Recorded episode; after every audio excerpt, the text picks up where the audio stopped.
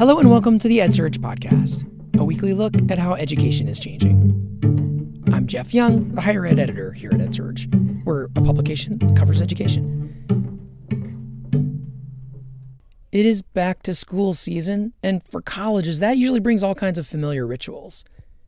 Families helping their kids move into dorms, professors going over their notes and preparing to teach a new batch of students, campuses springing back to life after a quiet summer. Well, that's usually the way of things. But here we are in the fall of 2020 with a global pandemic raging. And for colleges, nothing is quite the same. They have a, a plexiglass shield at the front of the classroom where I would stand behind. I'm going to wear a face mask and shield, and I don't know how I'm going to speak properly, so I um, I requested a microphone that I can put underneath a face mask. Uh, when I uh, came in, uh, I had to do a temperature check. So came in after hours. Uh, so I had to call the fire department and then they did a temperature check. We're doing something different on the podcast today and throughout this semester. We've signed up professors and students at six colleges, asking them to share audio diaries of college life in this unprecedented time. We're calling it Pandemic Campus Diaries. It'll be right on this feed. You just heard a couple of the profs and, and one student from the diaries a second ago. And we'll be getting to know them over the next couple of months. We have a mix of campuses across the country included, as you'll hear, and the students are all very different as well. Of course, there is no way to capture the whole diversity of higher education, and so this is just a kind of a series of audio postcards, really. It wasn't until I started hearing these diaries from professors that I truly understood how high the stakes are for each and every professor at campuses going back. And I was starting to get it how stressful it is for professors to try to prepare for all the possible scenarios of teaching in a classroom where the COVID 19 virus could be an invisible visitor. This is Rachel Davenport, a professor at Texas State University. When I think about my biggest concern for this semester, at first, all the things I'm actively thinking about rush to mind. Um, will the new tech work the way I need it to? Will a student try to rebel against wearing a mask? Um, how will I ensure assigned seats for hundreds of students? But if I take a step back and explore the real fear that I have, what I'm most concerned about is that one of my students will get sick enough that they are forever affected, or sick enough that they don't make it. And then, if that happens, will I wonder did they catch it in my class? Could I have done something different to have prevented it? Maybe I didn't pay enough attention to mask use or keep them maximally separated. Maybe I wasn't present enough on Zoom, so they felt compelled to come to class in person instead. What if a student gets really, really sick because of my class? I'm supposed to protect them, aren't I? I'll be stepping in from time to time to, to kind of bring in expert voices and help give some context to these highly personal accounts. As listeners know, this is a rapidly developing story, so there are going to be surprises. As you'll hear in this very episode, there's some twists just in the last couple of weeks since we've been gathering tape from our diarists. So you should stay tuned all the way through the episode. We're planning this as a seven episode series right here on the EdSurge podcast feed. So subscribe to the EdSurge podcast if you haven't already to hear how things go. Each episode is going to be based loosely around a theme. And today we're focused on the simple but, okay, I'm starting to think impossible question How do you prepare for this back to school season like no other? I asked the students and the professors to share what they were doing to get ready and also what their biggest concerns are for the fall. This is Rachel Davenport. I'm a professor at Texas State University. I'm actually um, on campus right now checking out my classrooms just to see how everything works and, and to see the new tech that they put in.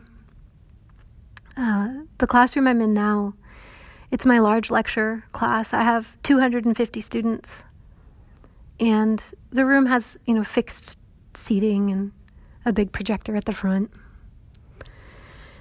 we're only allowed to have the 50% capacity, so what I'll have to do is split my class so that half come on Tuesday and the other half come on Thursday.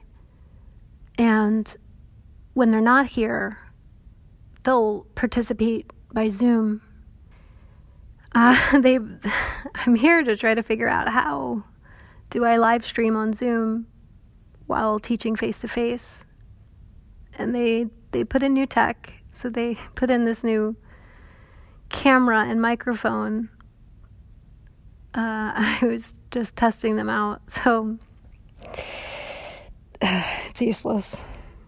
the camera the camera does show kind of the general front where a professor might stand, but um, it doesn't show the projector, it doesn't show a whiteboard or anything like that.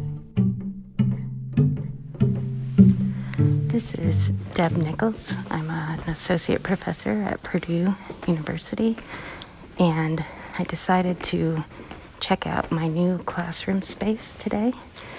It's really hard to I tried a new mask today.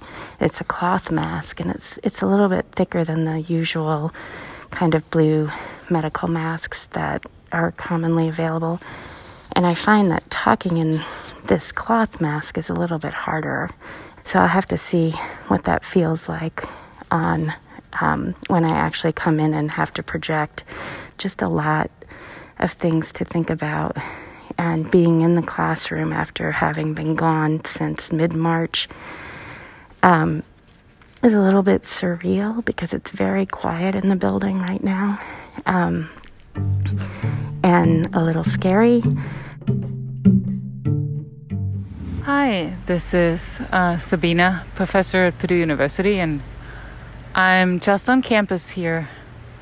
Um, standing in front of Smith Hall. That's uh, where I'm going to teach um, um, this semester. Um, I will be teaching in a hybrid way, one class hybrid, meaning there is a face to face section, a part, and also an online part. And uh, I can't get in, unfortunately.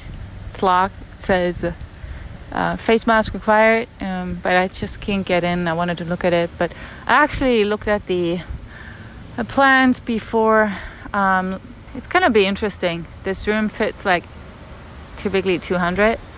Now there are fewer students in there. Um, I'm going to wear a face mask and shield, and I don't know how I'm gonna speak properly. So I um, I requested a microphone that I can put underneath the face mask because otherwise it's going to be um, very difficult to actually communicate uh, then for the streaming that's going to happen in parallel, I wonder what experience that is if someone watches a video where someone is speaking with a face mask. So I think actually an experience online with someone not wearing a face mask and explaining a topic might be actually better from a learning point of view.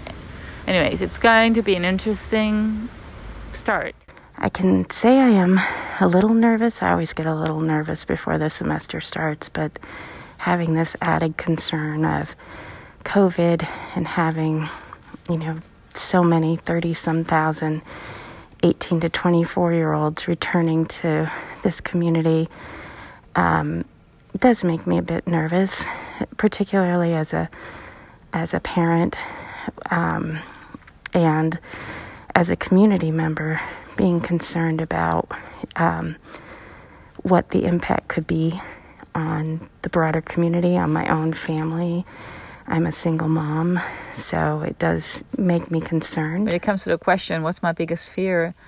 I, I don't think I have really fear. I just have, you know, I have concerns that beyond the actual risk of getting infected, um, there, there's a lot of things I have to think of. In addition to that, what if a student doesn't show up with a mask? And you know, I have the right to leave if they uh, don't show up with a mask. But is that good for me as a teacher to act like that? Yes, I think I should. Um, overall, will the teaching go well with me being packed up there with mask and shield, etc.? I don't know.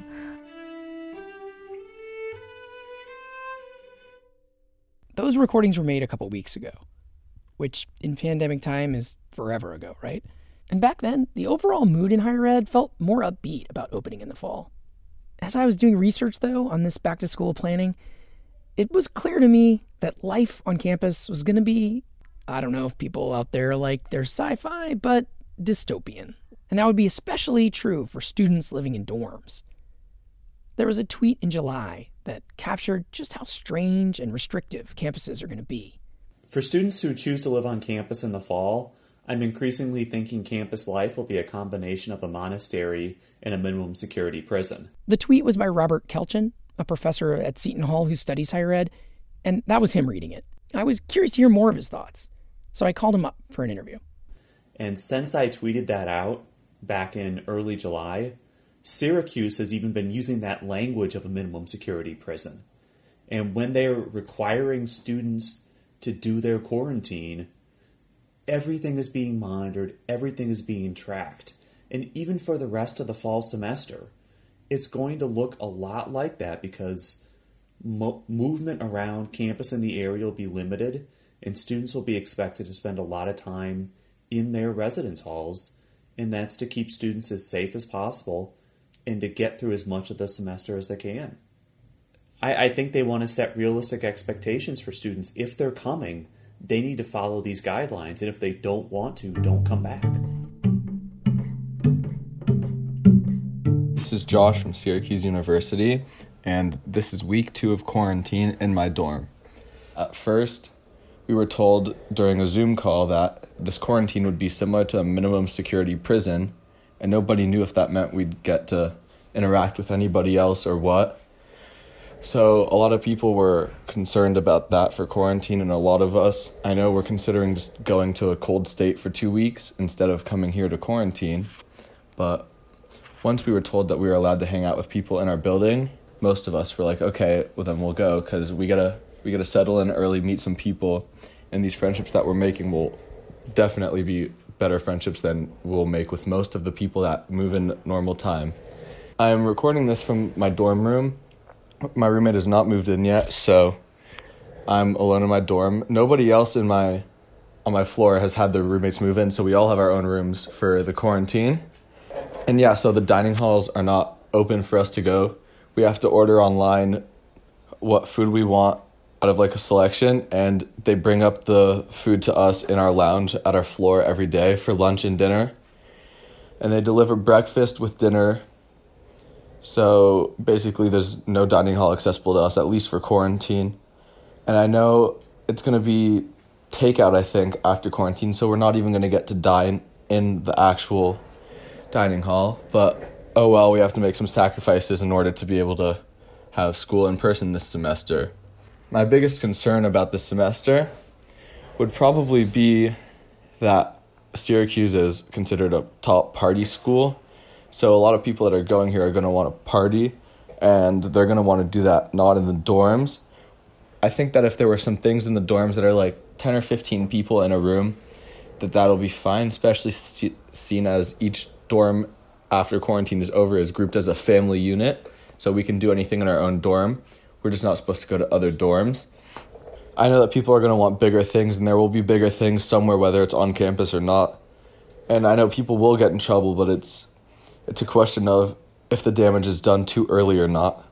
That's my only concern. I don't think that any of the in person class stuff is going to be an issue because they've maxed out the in person class size at 30 people so that everyone can be socially distancing during class.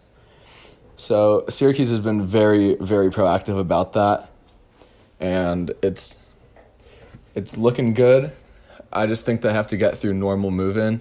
If cases slip in during normal move-in, I think that we're done, and if they don't, I think that the semester will last as long as there aren't too many off-campus parties or anything like that. Just a couple of days after Josh made that recording, a big shift happened in the national story about reopening campuses. A couple of big name universities started their fall semesters. You know, some colleges start earlier than others. And these universities quickly hit snags. At the University of North Carolina at Chapel Hill, for instance, as probably you read in the papers, students did have some gatherings, and the university ended up shutting down in person instruction just one week after the semester began because of a cluster of COVID 19 outbreaks. One week. And back at Syracuse University, where you just heard Josh worry that students would want big parties, a big student gathering did happen there last Wednesday on the main campus quad. And videos of that went viral. You can see more than 100 students there in the videos, mostly unmasked. You're hearing sound right now from videos that were shared on Twitter by bystanders. Syracuse University. The incident drew a stern letter to Syracuse students the next day by J. Michael Haynie, the university's vice chancellor for strategic initiatives. It was titled Last Night's Selfish and Reckless Behavior. Here's what he wrote Last night, a large group of first year students selfishly jeopardized the very thing that so many of you claim to want from Syracuse University that is, a chance at a residential college experience. The world is watching, he continued, and they expect you to fail. Prove them wrong. Be better. Be adults. Think of someone other than yourself. And also, do not test the resolve of this university to take swift action to prioritize the health and well being of our campus and the central New York community. Twitter lit up about Syracuse's response, which some saw as maybe a little misplaced. John Warner, a best selling author about education, was among those who tweeted his view. Yep, I called him up and I asked him to read his tweet. All right, here we go. I think I have a different take on this note from Syracuse leadership accusing students of harming the community and jeopardizing the plans for reopening. It's a failure of institutional leadership and communication above all, not student behavior. Institutions, in my view, were treating students as customers until they got in the door. They're like, come, we're going to give you the face to face experience. It's going to be college. It's going to be exactly what you have been missing out on since last March.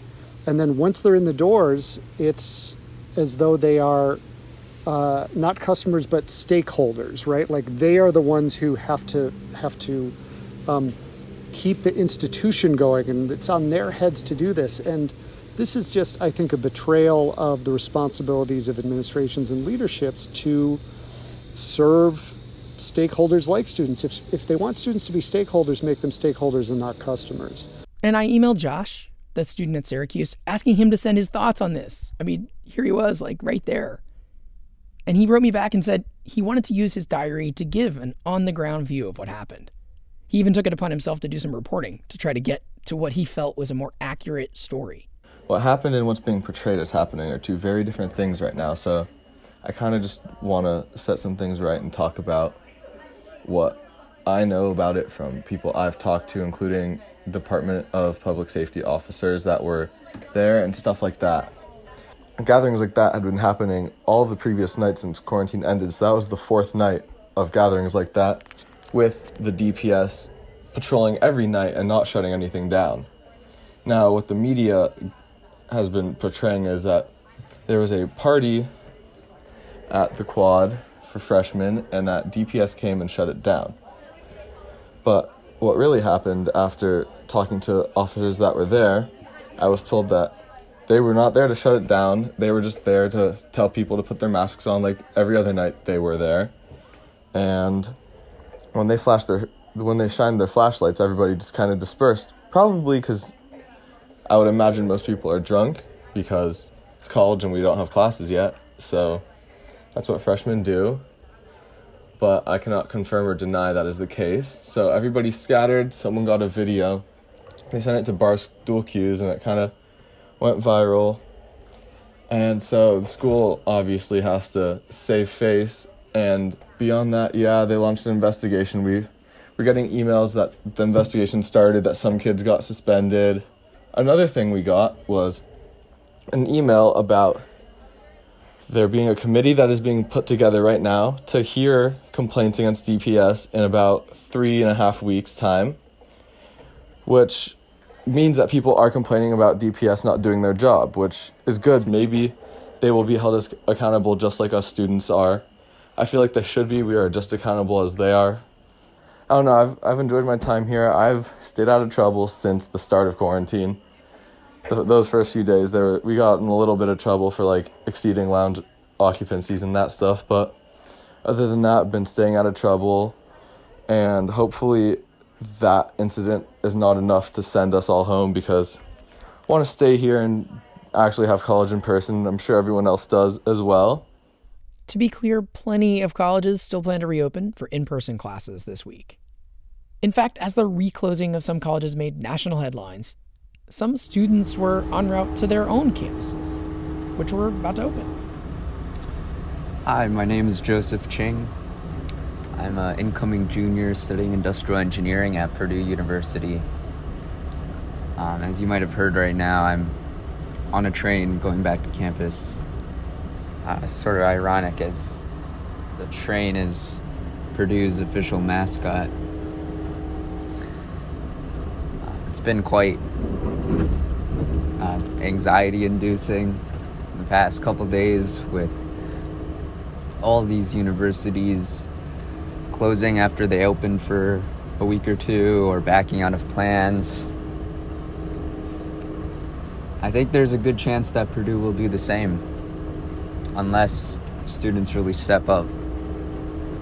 I'm also worried that I made the wrong choice or Purdue made the wrong choice of even have opening in the first place.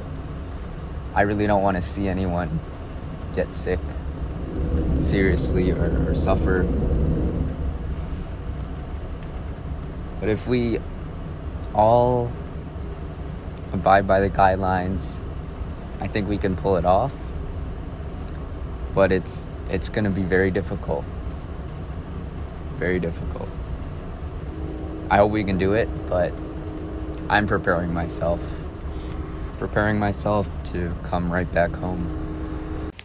Hi, this is Joseph. As I was walking back to my dorm along State Street, which is the main uh, street with all the um, dining and um, bars, I was a little bit disturbed.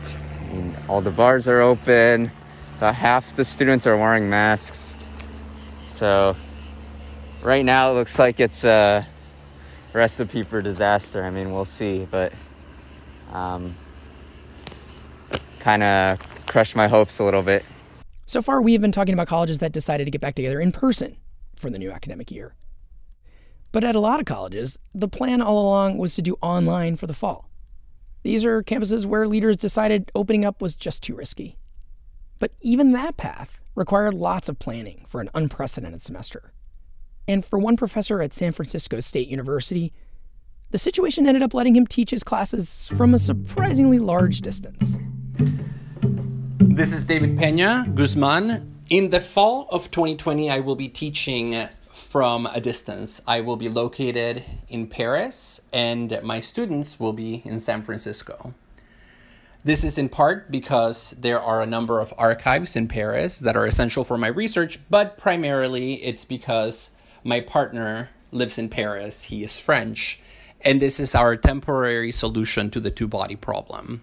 So while my students are in the Bay Area, I will be in the City of Lights. And uh, since we are on the top floor of a six story building, um, it's quite a lovely view, uh, including the view on the Bastille Monument. And so that means that both my undergraduate and graduate seminars in the fall will be taught from the little corner of this little living room in this little Parisian apartment where this round white table will function as my office desk. My greatest concern, or rather fear, about teaching this fall is time. More specifically, it is the nine hour time difference that separates Paris, where I am located, from San Francisco, where my students live. One of my courses in the fall, my undergraduate upper division seminar on the history of science, is asynchronous, which means that the nine hour time difference won't make that much of a difference. But my other course, my graduate seminar on the humanities, is synchronous and it meets every Wednesday from 4 to 7 p.m. San Francisco time. That is 1 to 4 a.m. Paris time. And that means that on Wednesday nights every week during the fall semester, I will have to pull an all nighter. And my worry about this, aside from the fact that my youthful years are behind me, is that I want to make sure that I do the best that I can in my meetings with my students. And I worry that because of the time difference, I won't be able to do that. And so I need to reschedule and restructure my sleep cycle in order to accommodate this new time for teaching that obviously I've never done before. And for some students, preparing for this online only semester involved a search for a quiet and connected space to log on. And My name is Marjorie Blen, and I am a student at San Francisco State University majoring in sociology. I'm also a mom of two boys. This semester has been one of the most difficult semesters in my life. Before, I would have to get prepared by buying notebooks, highlighters, pencil, binders, and maintaining a knowledge of where my classes are in each building on my campus. This coming fall, I have to find three spaces in my house to have a quiet work area and have all the resources necessary to make sure I succeed, such as laptop, pencils, writers, printer, and etc. In addition to doing that for myself, I also had to do that for my two kids. One of them is seven and the other one is 11. My plan is that if my work area at home in my little two bedroom apartment does not work out, I will be using my car to do my homework. I'll be util- utilizing my mobile hotspot or, and or parking at Starbucks, McDonald's, or any open Wi-Fi area to make sure I re- turn in all my assignments on time. If all fails, I will try to really hard to talk to my teachers and my professors. COVID 19 has really disrupted the way higher education this coming fall, but I'm sure that I will try my best to conquer and succeed in my classes this coming fall. Hi, my name is Natalie Ricciardi and I go to Chapman University. My move in experience was nothing short of crazy. Back in April, when I was back home because of COVID, I signed a lease without ever having looked in an apartment. I didn't really want to go back to California at the time because I didn't think it was safe. So I impulsively signed this lease and just prepared to move in sight unseen. But fast forward to August, when I got to the apartment, it was nothing like I had expected. And you know, sometimes things just aren't a good fit. And so after only three days of living there, I had to pack up all of my stuff and move out. I ended up moving in temporarily with a family member, awaiting my university to see if I could get housing there. And it's looking really good right now. So I'm extremely grateful for Chapman for being so accommodating. These past few days have been extremely stressful because I'm not from here. So I just was wondering, you know, am I going to get housing or am I just going to be stuck for a while? And even though in a normal situation, this would have been all figured out. COVID has really just flipped everything upside down. My university is all online this semester, so really the only reason that I'm back in California right now is because I'm doing an internship with a local hospital, and it was really important to me to be back for that. I think that this whole experience has definitely taught me about flexibility. I think you have to be in this situation. It's interesting because I think moving forward this year, since we're going to be all online, everything's just going to look a lot different. And now I feel prepared for it because back in March, the rug was kind of pulled out from under everybody and nobody knew what was going on. But now all of our classes are online and people have had time to prepare both professors and students and the rest of the administration at Chapman. So I have a feeling that it'll, run a little bit more smoothly. And generally, I'm just really excited. There is there is a concern that I have. I think my biggest concern is involving labs because labs are so hands on, and the type of labs I'll be taking this semester have real world applications related to patient care. And I am concerned that if we're not able to do those labs in person, that I'm not going to retain the curriculum as well because you do things and you learn better by doing them. And when you're just watching a video or talking about something, it's just not the same as being able to be hands on and practicing with your peers.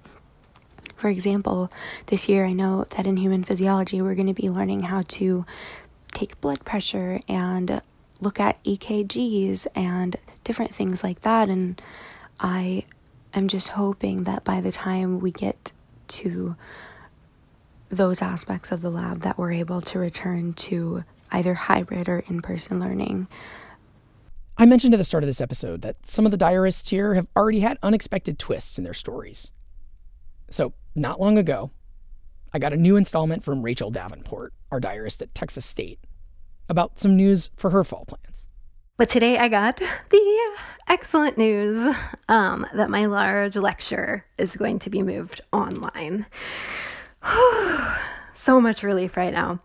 So, among the courses that I teach, um, one of them is a large lecture. It's in a class that holds 250 students. And so we meet there twice a week for lecture. And then my students are all split up into smaller labs throughout the week. So those labs are still in person, um, but the large lecture portion will be online.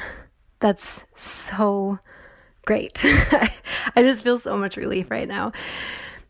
It all came about because um, our faculty senate has been very active. They surveyed faculty, they've been pushing on the administration, and I don't think that they have moved the president and provost very much, but I do think that they have moved a few of the deans.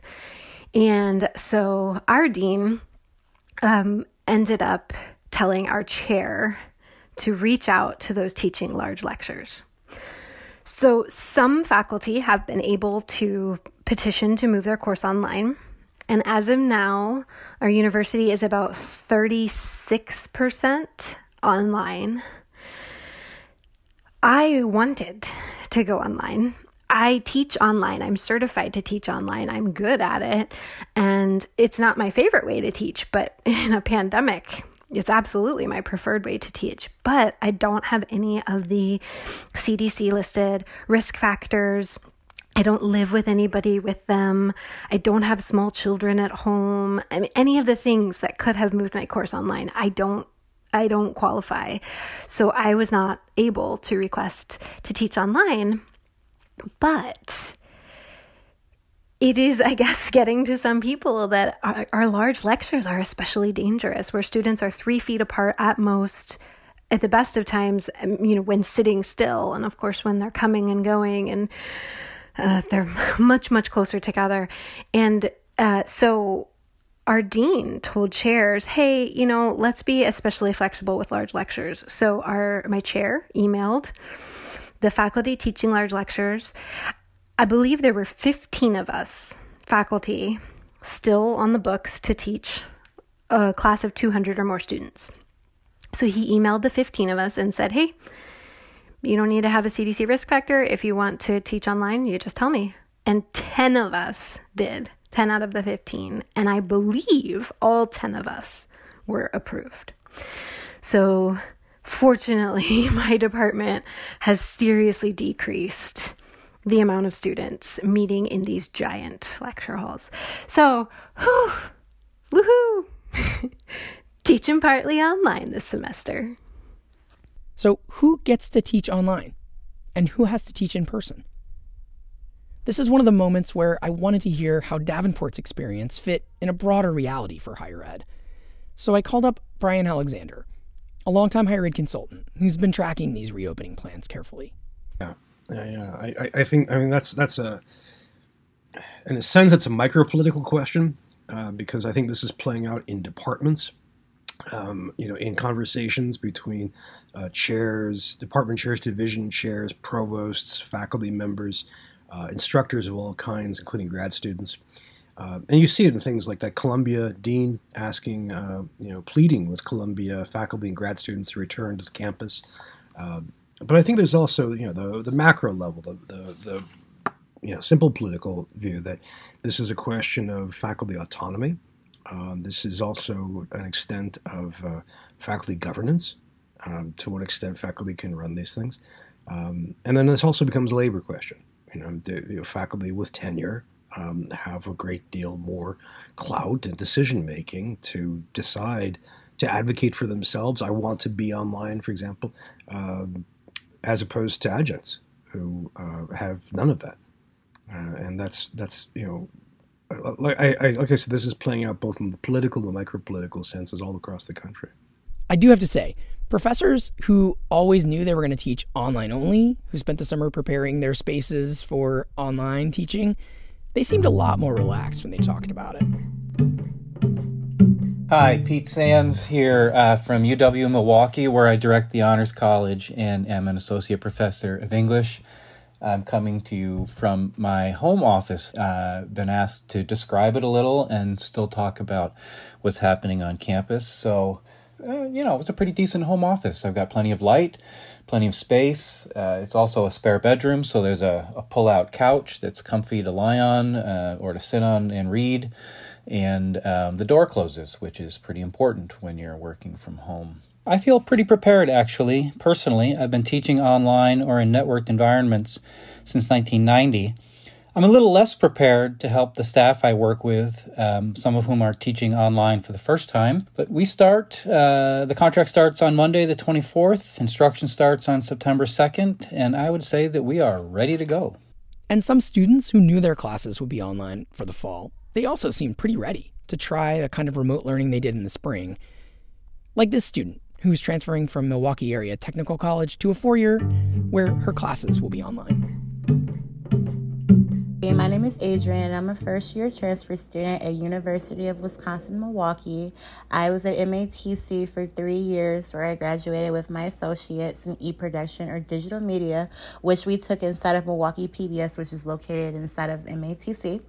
Uh, unfortunately, our campus is majority, uh, mostly closed due to the COVID, but there are still some areas of the school I believe that we still can access, which I will do in the future. My classes actually don't start until September 2nd. So I have a week and some change before um, my classes started. Today was the first time I did hear from my um, instructor for one of my classes, and I believe he teaches quite a few of my classes actually. Now, I am a part time student because I do work throughout the week because, you know, I'm an adult, gotta eat, gotta live. But when the students who were planning to go back in person suddenly got an email saying, actually, no, you have to go online now, that actually led to some disruption for some students. Uh, this is Luz Elena Anaya Chung, and I'm at Texas State University at Alkek Library. I am sitting in a chair at the end of the hallway of the library on the fourth floor, and it is impressive once I got out of the elevator into the fourth floor how the whole floor was pretty much empty except for one person that I could see. Um, right now, um, well, my whole semester has transitioned online again, and um, I received this news last week, so now I am facing going back to my hometown and living in San Marcos, a place that I call home right now because this is where I study. It's very hard to leave a place that I have been living in for almost two years and just because gotta pack everything and so it's been a couple of months since I've seen anybody else rather than my boyfriend, and now he, his family is facing uh, their own struggles because they all got um, COVID. And we are waiting to see how his grandparents will react to the virus. So these are difficult times for everybody. So, for this student at Texas State, Preparing for back to school suddenly meant packing up everything and leaving the college town that she loved to move back home with her parents, since all the classes that she's in moved online. She sent another audio diary just the other day on Sunday from the airport. And right now I'm at the airport uh, in Austin, waiting to my flight to go back home to the valley. I personally have nothing prepared. Um, I don't even know at what time I have my first class tomorrow. I've been traveling. I'm gonna travel all day until I made it back. And um, uh, thankfully, my boyfriend's grandfather was able to get through Corona, and now he's back safe and sound in his house with his family. I think most of them have recovered from the virus, but still, um, so I'm afraid for the people that are going to be staying on campus about how the cases are going to increase and what, how are they going to be affected, and what is going to happen for to them. So now you've met all the students and professors who've agreed to share their experiences on the podcast this semester. None of the professors we've heard from were the ones who made this tough call to either go back in person or not. And hearing from the students too, there's a sense of just being at the mercy of others to make good decisions to keep education going this semester. And also at the mercy of the virus.